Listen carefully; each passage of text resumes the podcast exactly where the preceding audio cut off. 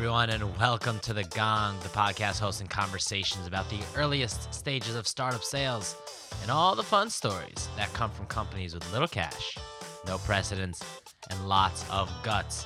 My name is Adriel, and I will be your host today for the very first episode of the new decade. Man, this is gonna be something, and I think we've got the perfect guest today because I want to talk about the magic special sauce that I've been seeing from the people who come from the marketing teams at Salesforce. There's something about these people, multiple ones of them who have been on this podcast already. Salesforce just puts out killer marketing and sales people. Uh, I, I, think I need to make it my mission to get Mark Benioff on this podcast to see what they are doing because today's guest, just like the previous ones, like Viv Faga um, and Doug Landis, who came from Salesforce, today's guest is a Salesforce alum who has turned into a master of marketing in her own right. Our guest today is Tricia Gellman. Tricia is a three time CMO, Chief Marketing Officer for both public companies and venture backed startups. And Tricia has a wealth of acute knowledge that she's able to talk about in relatable, concise ways. Uh, like many marketers, she's a good storyteller, uh, which makes the stories she tells unfairly better than those of many, many others. Um, not to knock any guest, but man, these marketers know how to talk, and Tricia can tell stories of the best of them. Uh, as with so many conversations, we kind of just got things going right away um, without a formal intro. So keep that in mind. And Tricia really gets into it quick, dropping insight knowledge of things that she learned from Steve Jobs. Uh, something about a Salesforce OG squad secret society. Ooh, hope I'm invited one day. And much, much more.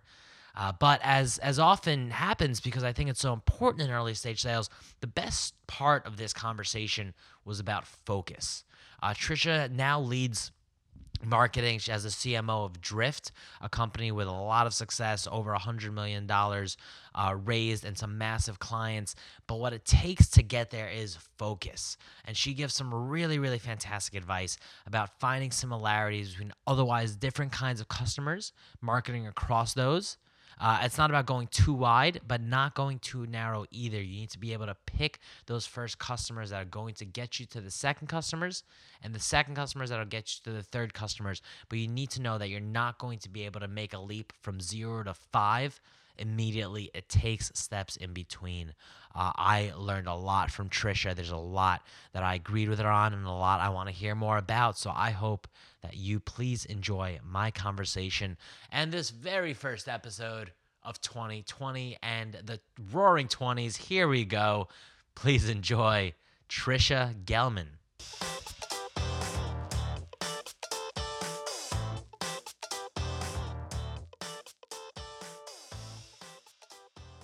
So then Salesforce had this thing called the App Exchange because Mark Benioff, CEO of Salesforce, was friends and had done some work with Apple and met Steve Jobs. And Steve Jobs told him if you could make your product a platform with things that are built on top of it, then that's like money. It becomes super sticky. And so they built the App Exchange, which allows people to plug into Salesforce architecture. And that was just uh, Steve helping Mark. Yeah. Just just a couple buddies grabbing a beer and talking yeah. about how to build trillion dollar companies. Exactly. Yeah. Yeah. Mark always references back to Steve like that was one of the best pieces of advice I ever had. Do you have people like that in your life? People you go to looking for advice? Uh, yeah, definitely. Um, lots of old Salesforce people. um, some people from um, Adobe too.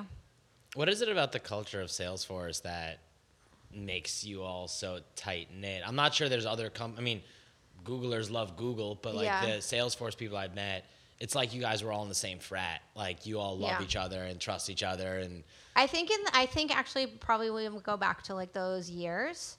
I think in the like 07 to 11 timeframe was like Salesforce was one product. It was starting to become two products. It was moving from just sort of CRM sales use cases to the app exchange, like being able to tie marketing into sales, et cetera.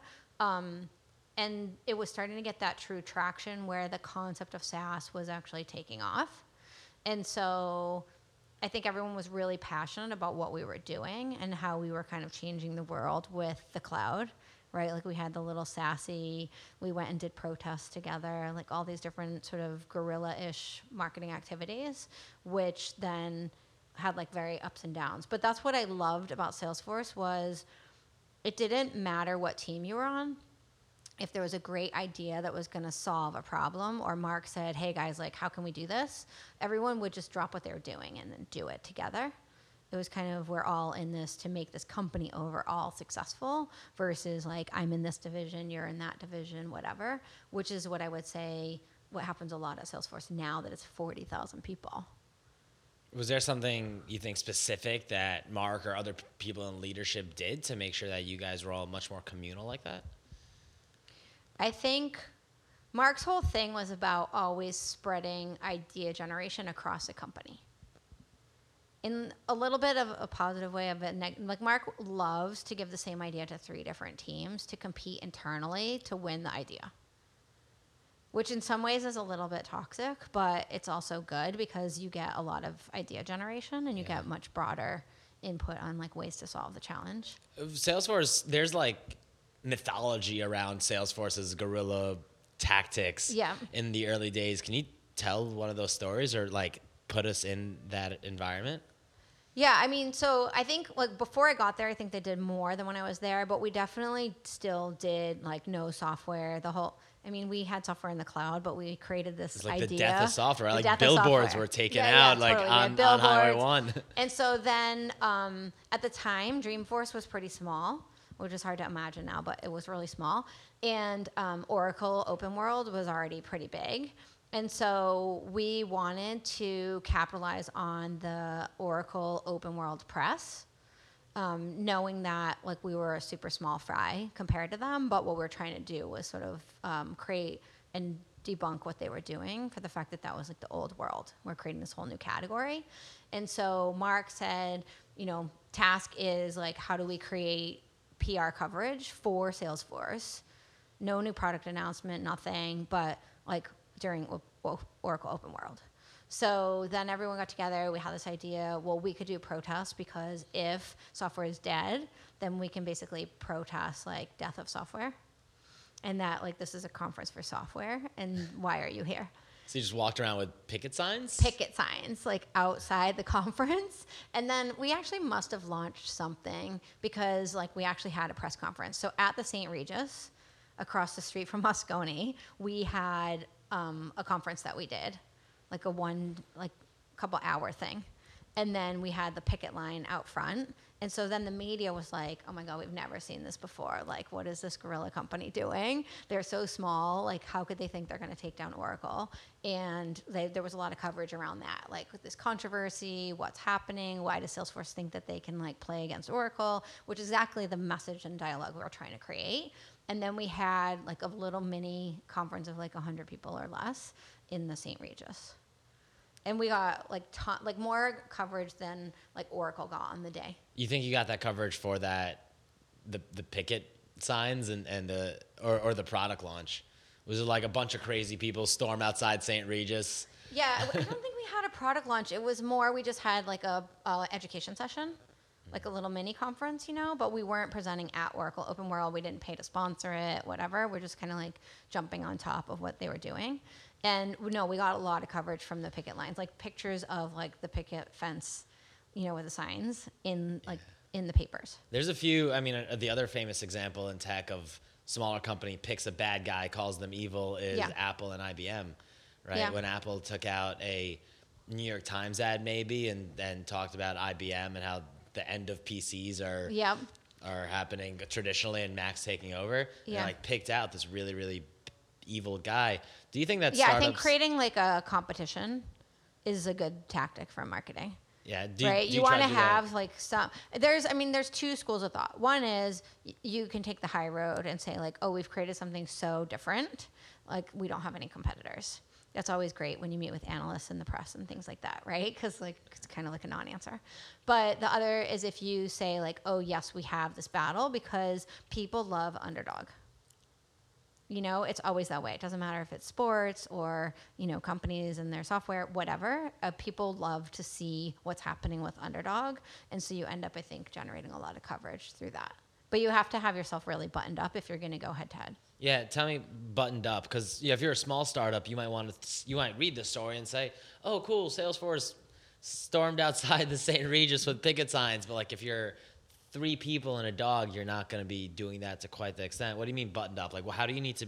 How do I think you, just have to be prepared. One, you have to have solid messaging, right? So if you're going to say, "Oh, we are doing X against Y," the big sort of competitor, you have to be really clear. Like, what is the message? Why does it matter to people? Like, if you just say something useless, no one's going to care that you're now making this comparison. And then you also have to be consistent that you don't just do it once, but you do it ongoing. So, like, Salesforce is doing these picket signs. Like, they also had a logo that had like a, you know, red with no software. Like, that was their like actual company logo. So it was like ingrained in everything that was being done at the time. It, it wasn't just a quick publicity stunt. Exactly. It was part of the plan, DNA of like the whole the plan. DNA. Yeah. So I would say that's more buttoned up than just sort of like, okay, let's do a one-off. Thing. Have you have you taken that to future companies? Like, have you appro- have you found a bad guy when you were working for uh, Drift or or for Checkr? Not yet. Like, I think we at Drift we have a couple of competitors that maybe we kind of like go at a little bit. Um, and before I got here, they did a picket line um, at some uh, companies. I took a page right out of that yeah, book. they took a page out of the Salesforce book. But um, in general, I've uh, more taken the high road of, you know, we're doing something different and like this, you should come in this other place because the old way is like a bad way, which is also what we do um, at Drift and what we did at Checkr. And that was like, was that a conversation that you had with somebody and said, well, here's our options, which one should we take? Or was it a natural evolution of what you came into here? Um, oh, here? Um, here, I mean, they started Drift with the idea that the way that people buy today is broken especially in B2B SaaS software. And there needed to be a new way of buying, which was through conversations.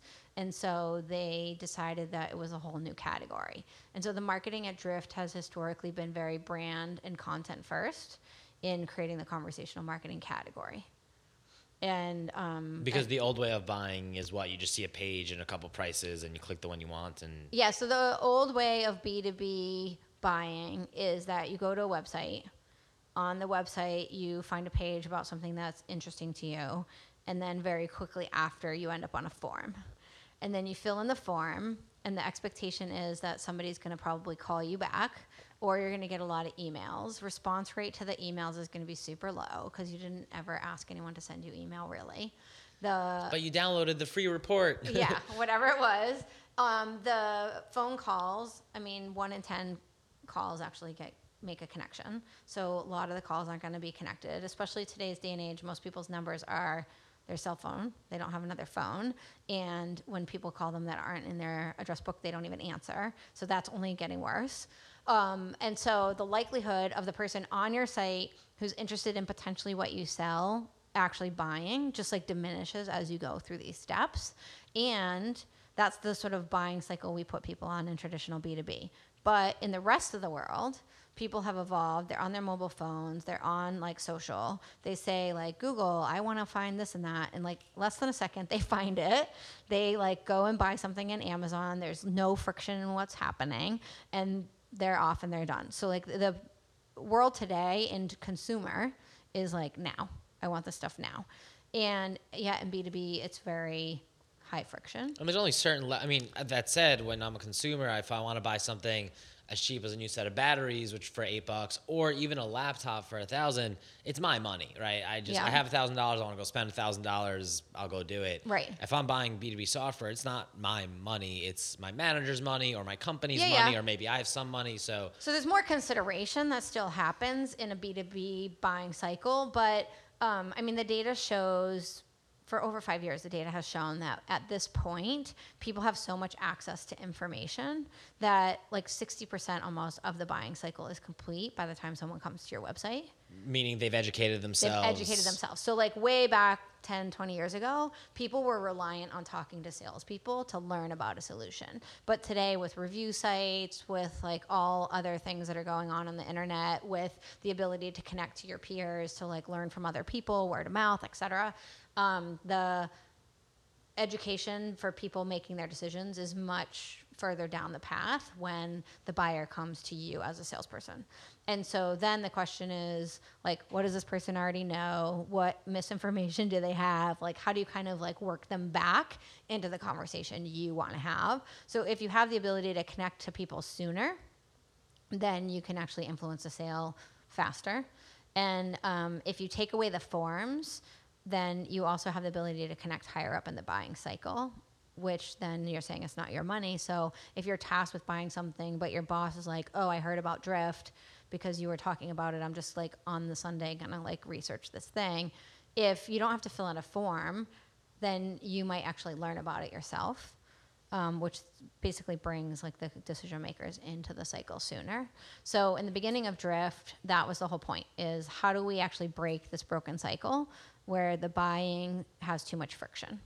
and then the now, I know you didn't join uh, on day one, but do you remember kind of their very first MVP, or do you know the story of, of the first product that they came to market with, hoping to change something as big as what they're hoping to change? I don't know. I mean, okay, I do know that when um, David and Elias left HubSpot to create the company, they thought they were going to do some sort of software that was going to help with conversations in HR. And then they identified like the needs of HR buyer and they kind of thought more of like what is it that we're trying to build? And they found that the HR buyer does not have budget. Often doesn't have a direct seat at the executive staff table, and they decided it was a bad idea to have a company around that.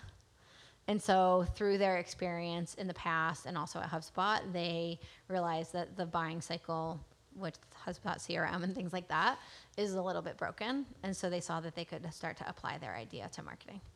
And now, as it's evolved, one of the things I always love understanding a little better is where the focus of a startup lies. Because you might say we're changing the buy cycle for everybody, but if you're going after every company that ever sells on B two B, my guess is you're in over your heads. So, how do you think about who to start with and how to break that down into uh, whether it's personas or groups. Yeah, it's really interesting after. that you asked this because it's kind of why I'm now here at Drift.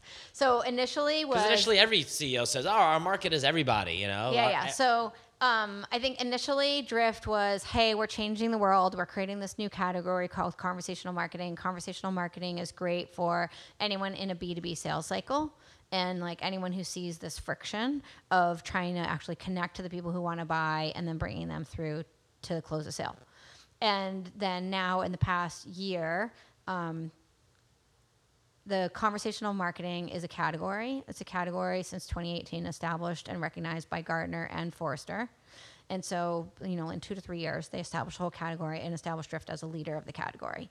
But through their selling motion and growing the sales team, they've seen that being so broad is probably not as efficient and effective. And if they want to maintain leadership, we need to make sure that we continue to be realistic about what size pond we're swimming in. And so now that I am here, I'm trying to build out the product marketing function so that we can uh, better understand the personas, understand how the personas fit into the buying cycle, understand who's an influencer versus a decision maker, um, and really then um, refine that uh, ICP. So I don't. Um, the customer profile. Okay. um, and um, so identify like who is the ideal customer profile for what we're selling today, where we have like the least friction for selling. We may be relevant to XYZ B2B. And let them find you. Let like them find us. But in terms you. of like sales, outbounding, and our like overall marketing motion, if we can get a little bit more narrow, we can see more efficiency and productivity in our marketing dollar return in the sales team effort and their productivity, et cetera. Um, and actually, this is something that I did at Checkr too. So Checkr was kind of saying, hey, like we have this great solution like let's just kind of go. And when i came in there i was like okay this is not working because it's too broad. Like we're never going to win if we're just something to everyone. And so what i did was i um, created a unified go to market so product sales service and marketing identifying like who are we going after. That means what product are we building and what features do we prioritize? Um, where do we actually spend our marketing dollars? What accounts do we have sales outbound and spend time on? Like all of that stuff. And that's what we're doing at um, Drift right now. In my experience, if you tell an executive that their company is too broad or going after too many people, he he or she will tell you that you just don't understand.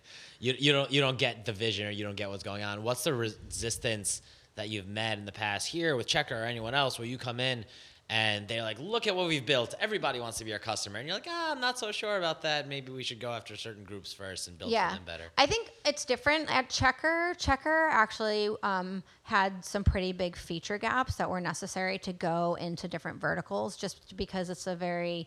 Um, a constricted environment with a lot of Checkr like, was like HR background checks. HR ba- background checks. So there's a lot of like legal, legal like stuff, if yeah. you're in finance, if you're in this, if you're in that. So you have to build out really rich, deep features different for different verticals. And so it's really important that we streamline and say, hey, like stop calling finance. We're not going to have the features required for finance compliance for X number of years. And we're always just going to end up like, oh, that's nice, but we'll talk to you in three years. So, from that perspective, I think it was very easy to go into a very specific target audience and be more targeted as a team. Because you get um, to say, we're background checks for delivery drivers or for finance people. and Exactly. And like, and then yeah, and then we also saw that if we took our messaging by vertical, we could actually be much more relevant to people, which today people want to feel more personalized. So that was really good. Um, at Drift, I do think that the product still works for any B2B sales motion. The question is just like, where do you put the effort? Um, and so um, I think we have a lot of data to show that we have like really strong.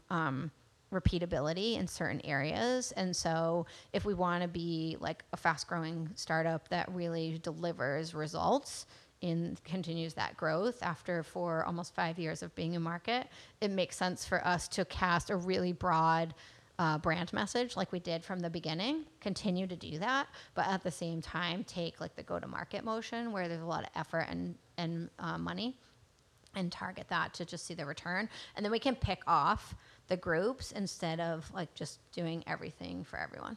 What do you think are some of the biggest moments of resistance either that you faced with with coming after like that from executive teams or that you know younger startups or people building their startups for the first time or with these big broad visions why do they not want to go narrow I mean, I think the biggest challenge is when you start, you may think you have minimal viable product for X, but the fact of the matter is that there's always, no matter what you do, there's always a bunch of people that use your product in a way that you didn't imagine.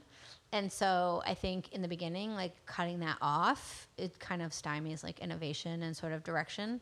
Because you want to watch what other people do. You want to watch what other got. people do because you're like, oh, I didn't think about that, but like, look at how much value my product is offering to those people. Maybe we should go in that direction, or maybe we should enhance that feature set because it would be better, you know, to add for everyone or whatever. There's a lot of sort of learning and growing with your initial customers and sort of as you grow the company. Um, you know, Drift is like over 300 people now, and so I think when you get to that level, um, you start to see like more scale, and it becomes important that you create repeatability across the various people in the company too because if everybody's kind of servicing like a long tail group um, it becomes very distracting when you get I would like my experience would say like over 150 to 200 people. It becomes distracting if everybody's doing lots of different things, um, which starts to um, create issues within your company's growth. Yeah, it's at 200 it might be distracting, but at 10 it's it's uh, great. It's growth. Like every yeah, at 10 or like even 50, everyone's in one room and everyone's sharing. Like the amount. Someone has an idea, they throw it out. You can yeah, talk about it. Talk about it. Like there's no issues. Like you know, Drift, we have like three, four offices now, different locations, different time every zones. Every office just veers off and starts doing their own thing. After two years, you've got a bunch of icebergs floating exactly. around. And yeah. And so I think that's where it becomes possible to kind of say, like, okay, where do we see across all this data that we're having like high repeatability, you know, less friction, ability to kind of go and grow? Um, and then you're able to capitalize in that way. Yeah. How did you, at Checkr, you mentioned that you guys kind of picked a vertical of some sort.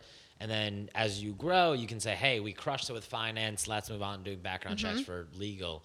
How does that switch happen? Because all of a sudden you might change your lingo, you're changing the conferences you're going, you're changing the blog posts you're writing, you're changing a lot of different things.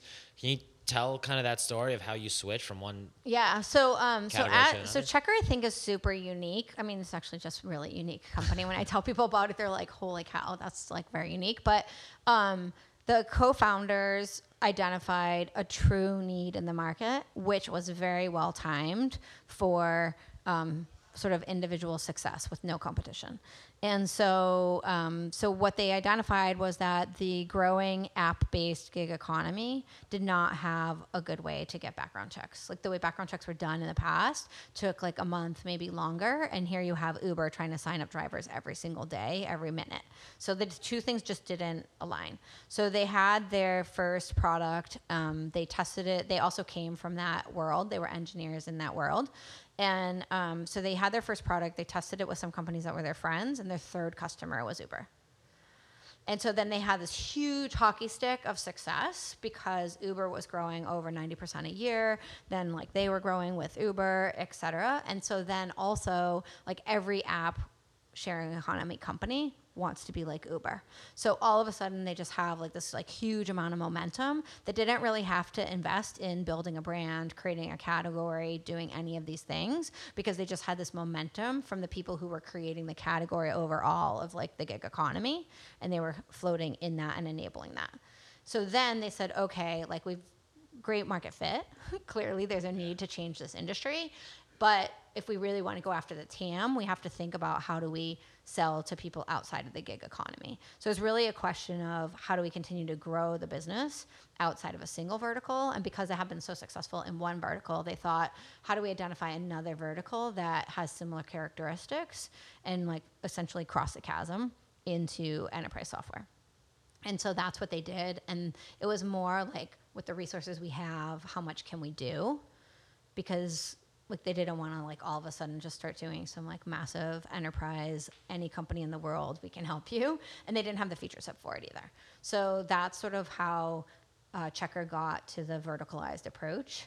Um, and then like in my second year there, we identified that the verticals we were going after had enough consistency across them that we could actually do horizontal campaigns with like the same value message, even though like the industry itself, when we did industry specific back to the personalization, it was, you know, received really well, but there was an opportunity to do more horizontal messaging. Can you be specific about that? So Yeah. maybe what they were and what unique, what qualities yeah, they yeah. had across the so, board. um, so Checkr identified that they were experts in delivering background checks for high velocity hiring, which is what you need when you're doing thousands of people a day for Uber and Grubhub and everybody else.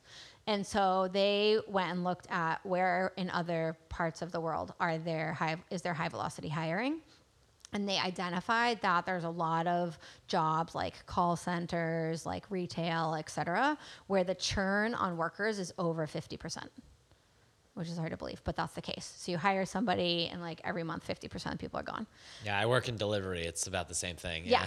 And so, um, so anyway, so they identified outside of gig economy, like what places. So you had call centers, you had staffing agencies, you had um, retail, um, warehousing, different things like that. Um, and then identified what are the features that are needed, like which groups need drug testing, which wasn't something that the drivers needed, et cetera, et cetera. Um, and so then looked at like what are those features. So in staffing, it was very similar to gig economy because you're supplying people again as the main thing you're doing, um, and there's a lot of turnover. So that was good. Then we looked at retail. You have all these people, you have big spikes.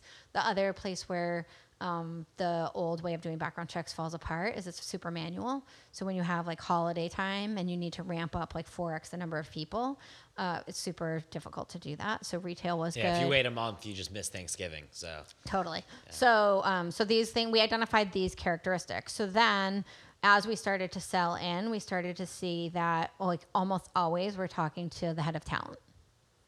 So the VP of talent is a person who is responsible for putting people butts in seats. And so if the person is responsible for that, then in some way, shape, or form, they either decide or influence who buys background checks. And so then with a well, the VP of talent basically exists in every company. So we could start doing campaigns to VP of Talent, and there might be specific trade shows where the VP of Talents hang out. Um, we also know that um, those people are working with different tools like Greenhouse or Workday or whatever. So if we um, integrate into those products and then get into that ecosystem, we can start to like grow and sort of reduce the friction of like how we go through the buying cycle. So we went to all the staffing shows, we went to the retail shows, but then we also went to the like partnerships and the places where the VP of So talent you would built your entire strategy around where do we find VPs of talent who work in these three industries? Exactly. And how do we reach them better? How do we talk to them more? How do they hear of us faster? Exactly.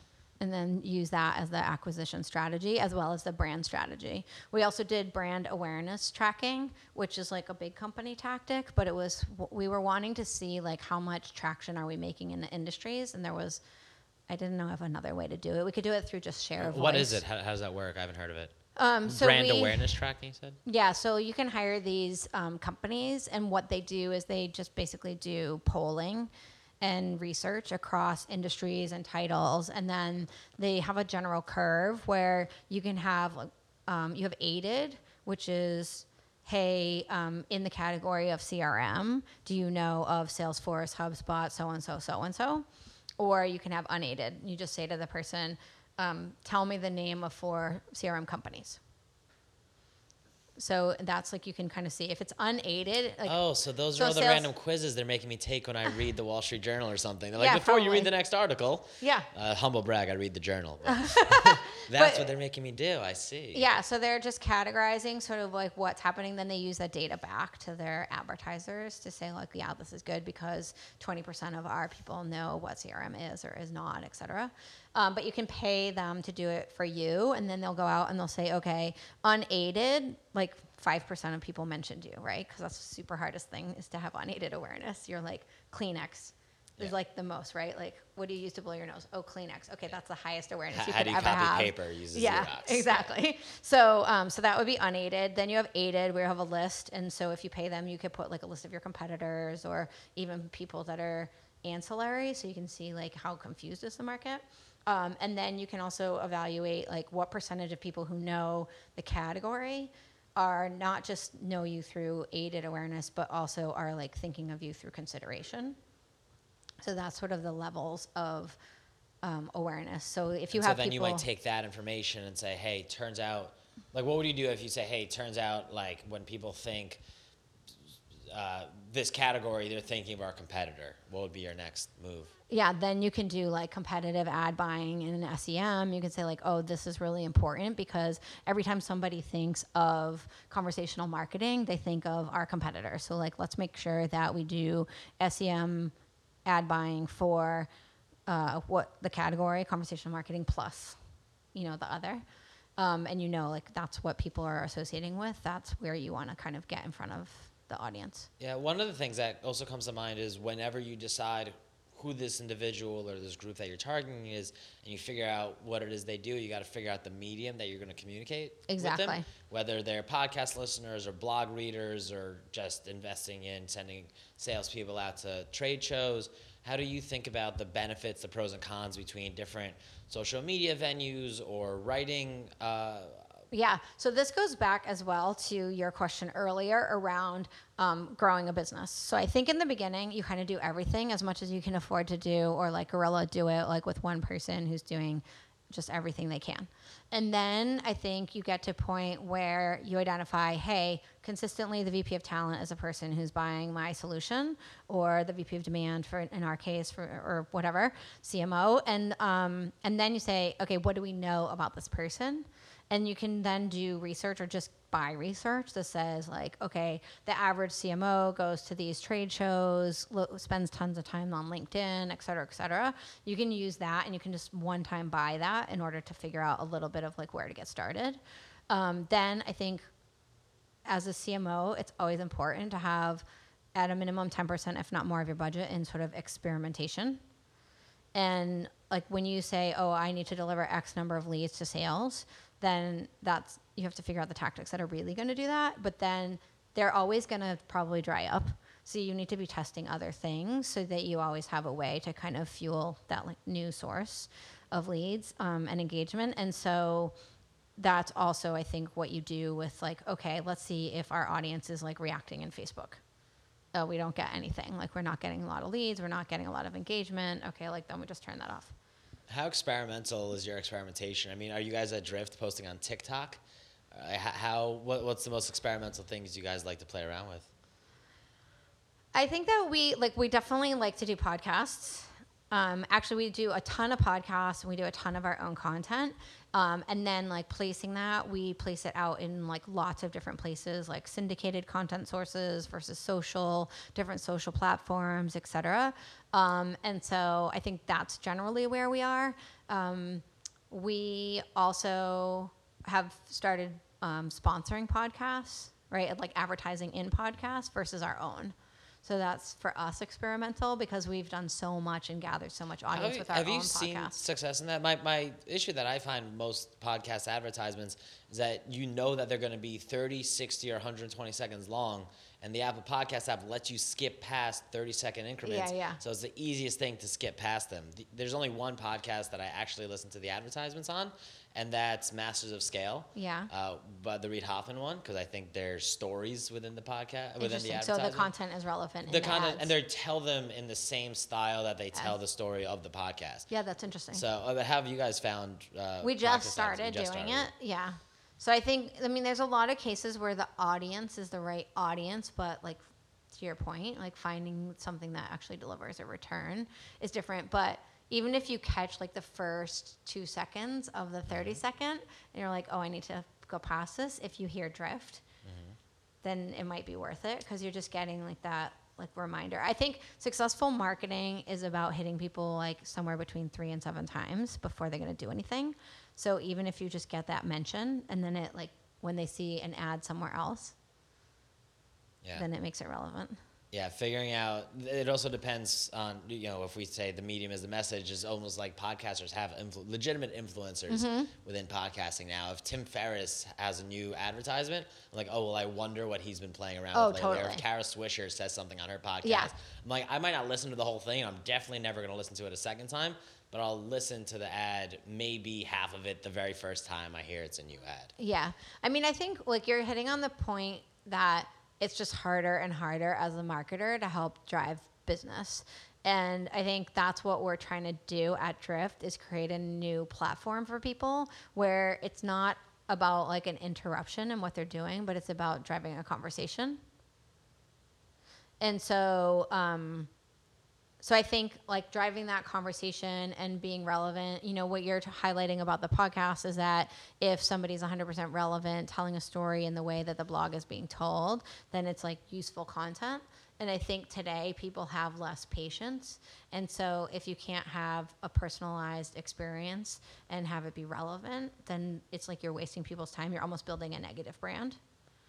Ooh, a negative brand. You know, like I- I like the if you're the that, interrupter all the time, Yeah. then I'm trying to think of a brand that's like that. But there are brands where you're like, oh my god, them again. Like I don't want to see those ads, and um, and that is like a detraction from your brand because people have a negative association to it.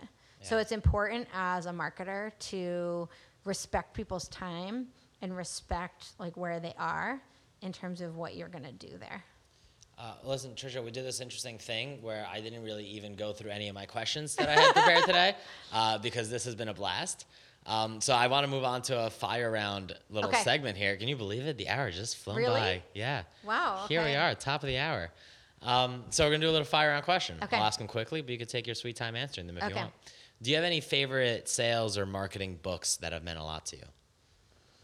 Oh, that's a tough question. Um, I think like the like old classics, like Good to Great, are really good. Like I go back to those a lot. I mean, Crossing the Chasm. You mentioned uh, you had a crossing the chasm Yeah. line earlier. I love that book. Crossing the Chasm Yeah. is great. Um, Clay Christensen and the Innovator's Dilemma. It's awesome for early stage startups. I'm really thinking like, what am I doing versus what is someone going to do to me? Um, what other books?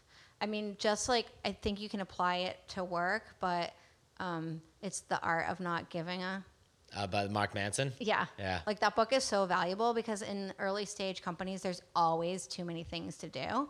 and really identifying like what are you doing and what do you care? Is it about what everyone thinks of you? Is it not? Like what's the influence of it? Yeah, the the art of not giving a fuck. We can swear in the Yeah, podcast. okay. PG thirteen here, but that that book is interesting. I actually just the other day accidentally turned it on again on my Audible. I had Yeah. listened to it maybe a year or two ago, and it's one of the books that I think was titled too well because almost from the title you can sort of figure out Mm-hmm. Yeah, what, what it is. what he's going to talk about the entire time. But Yeah. still, still worth a listen. Yeah, it's good for kind of questioning yourself on like what are my motivations and what do I care about. And I think that's important in early stage startup because you have so many different stakeholders that are like product wants this and sales wants that and marketing wants that and there's just a lot to trade off. So really identifying what matters to you and also what you should just not care about because there's too many things to get done is super useful.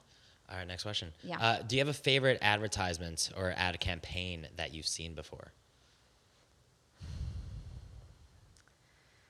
Favorite advertisement that I've seen This could be a Super Bowl ad. It could be just a very clever. I'll tell you the worst ad that I've ever seen. me, love it. Okay, so at Salesforce, we decided we were going to take out an ad in the Super Bowl, and everyone was so excited because they thought we are like literally like going into mainstream. We're going to be so excited, and we hired will.i.am from the Black Eyed Peas to help us direct this ad. We made it all about the new TV series that they were going to come out with called The Baby Peas. The Baby Peas trailer, if you could ever find it anywhere, was basically like a lot of swearing in a cartoon that was about adult topics but supposed to be for kids. So like just totally never went anywhere. And the whole ad was the baby peas that no one knew.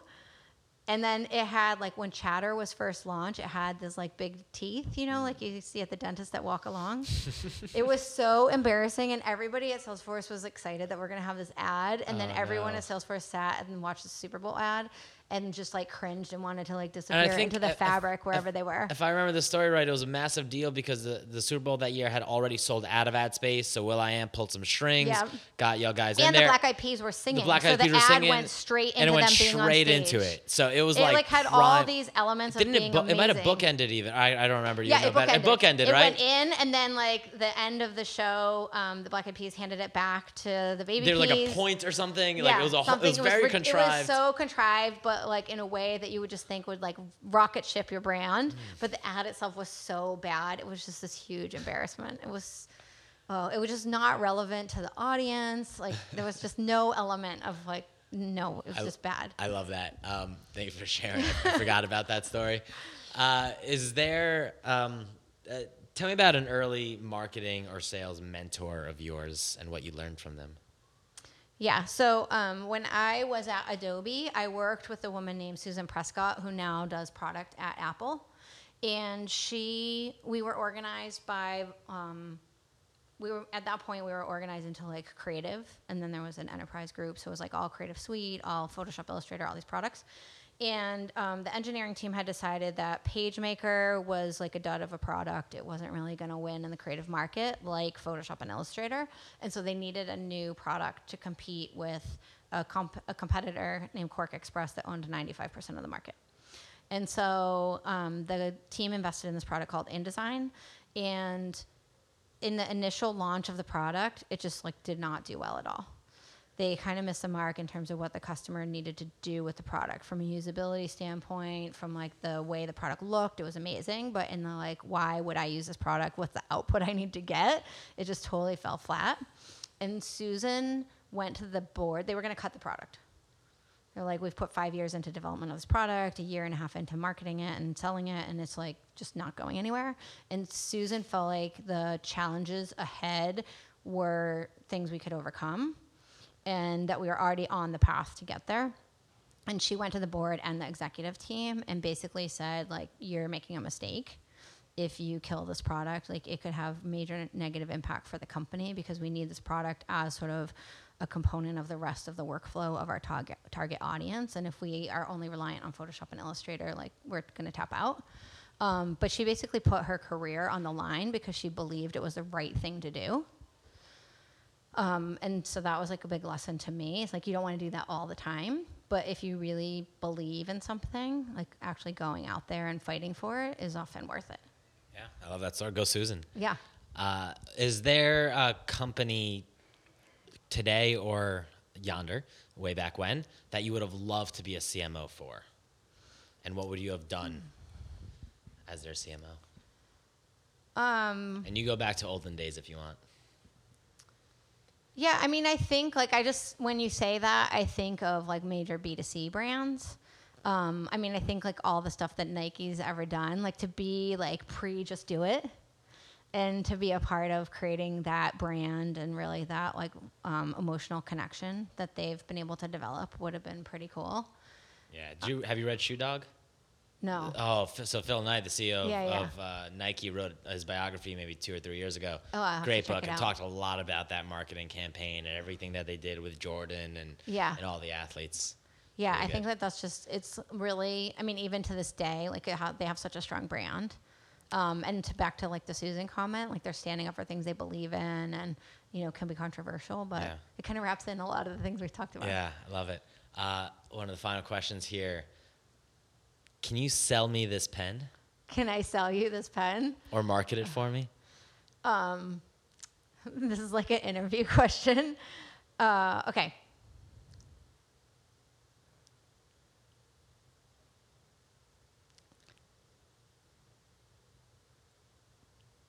It's so I'm going to start like Yeah. I just met you. Ah, here we go. Okay. So, um, it's really nice to meet you. Um, I understand that you, you know, have a very successful business, but I'm just wondering, like, how often are you communicating with people outside of your company versus um, in your company? Uh, I'd say probably 70% of my communication goes external.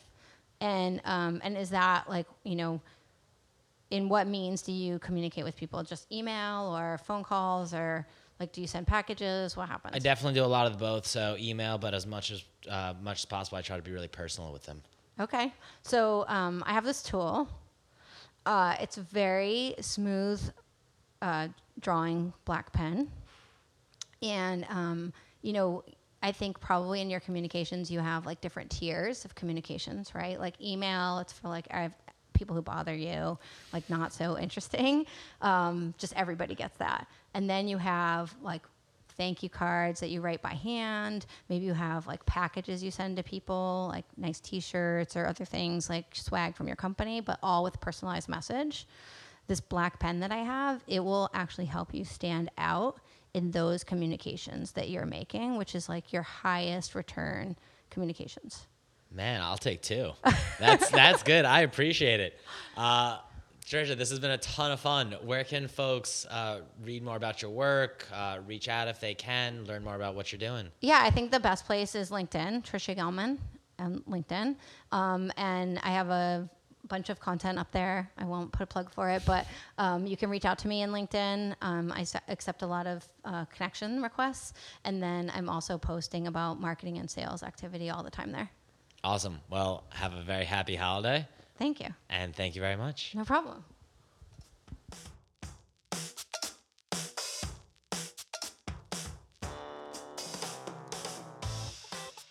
Well, there you have it, ladies and gentlemen. Tricia Gellman. If you want to learn more about Tricia, you can check her out on LinkedIn at linkedin.com slash in slash Gellman SF Marketing or visit drift.com to see Tricia's magic at work. And plus, they're hiring. If you liked what you heard today, leave us a review and a rating or find me all over the interwebs at A Lubarski2. Have a fantastic 2020, and until next time, happy selling.